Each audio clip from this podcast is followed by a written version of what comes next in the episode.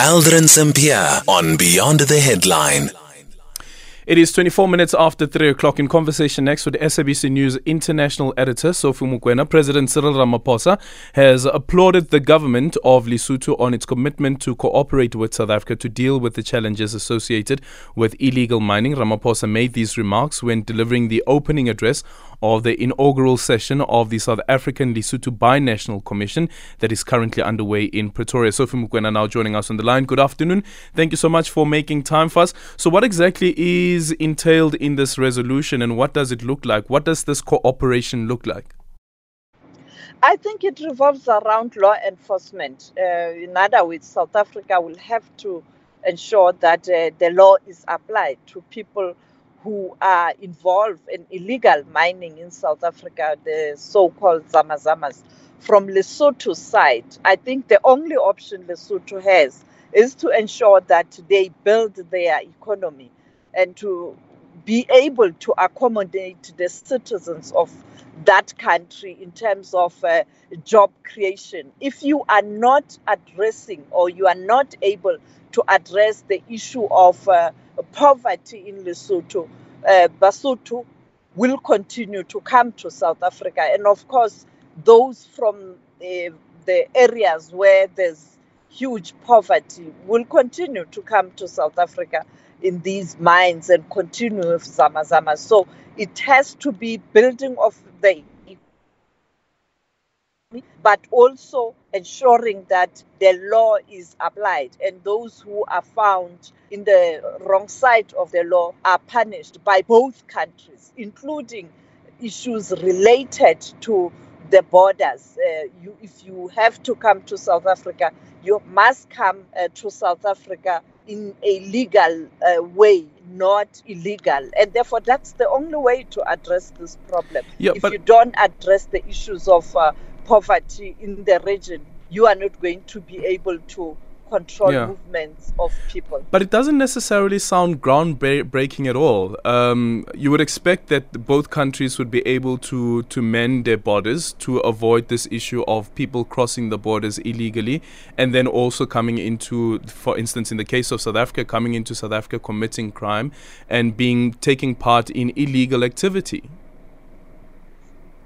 Exactly. It, it, is not an easy thing, Aldrin the whole region, this movement. You know, we we also have uh, some of uh, people coming from Zimbabwe. We are part of this uh, Zama Zama uh, uh, problem. You have people from Malawi, from Mozambique.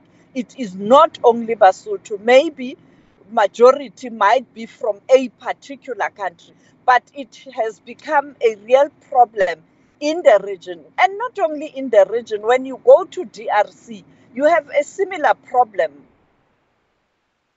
the issue of illegal mine uh, in, in the DRC and many other countries. And this has got to do with poverty. If leaders are not working hard to change the lives of their own citizens, their citizens will leave their countries and they will go to other countries and create problems for other countries. We know. And indeed, it's not only uh, South Africa that is uh, dealing with this problem. And it is not only people from Lesotho who are part of this Zamazama uh, uh, problem. So you have to address the economic challenges. However, the country itself, it has to apply the laws of the country. We know exactly what must happen with people who are uh, found uh, to be in the country illegally. And therefore, I think the law enforcement agency must do its work and also the border control. You have to tighten your border control. We know that the president will be launching a project uh, next week in relation to these border controls.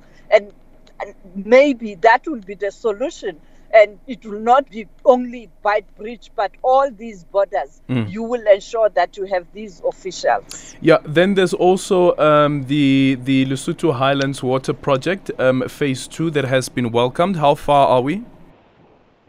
Well, you know that it has started. I think for me, uh, what was breaking news, it, I spoke to the Prime Minister after the formalities. Uh, during the interview, he told me that they are looking at reviewing that uh, Highlands Water Development Agreement.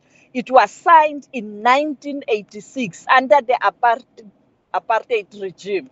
And you know, the apartheid regime was not only cruel to South Africans, but to neighboring countries as well, not only security or politically, but also in terms of uh, economy. South Africa was a big brother then. And I think when you look at that agreement, Basotho uh, didn't benefit that much, particularly ordinary countryside men and women uh, who are complaining that you see these pipelines.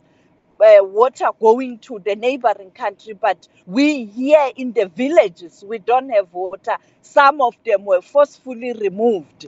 And I think this time around, phase two, because this current democratic government and Lesotho uh, are beginning to say, let's negotiate a better deal for both countries. And I think uh, we will see in terms of uh, reviewing of that agreement, what does it entail? The Prime Minister didn't want to say much because I think they are still discussing. But South Africa is still committed to be a partner because, you know, mm. most of uh, that water is being uh, uh, brought to Gauteng in particular, the economic hub. Yeah. Already we see there are challenges of water, and phase two can come handy not only for Gauteng but for other provinces as well and neighboring countries. Sophie Mokoena, the SABC News International News Editor, thank you so much for your time. A minute after half past three, time for the news headlines.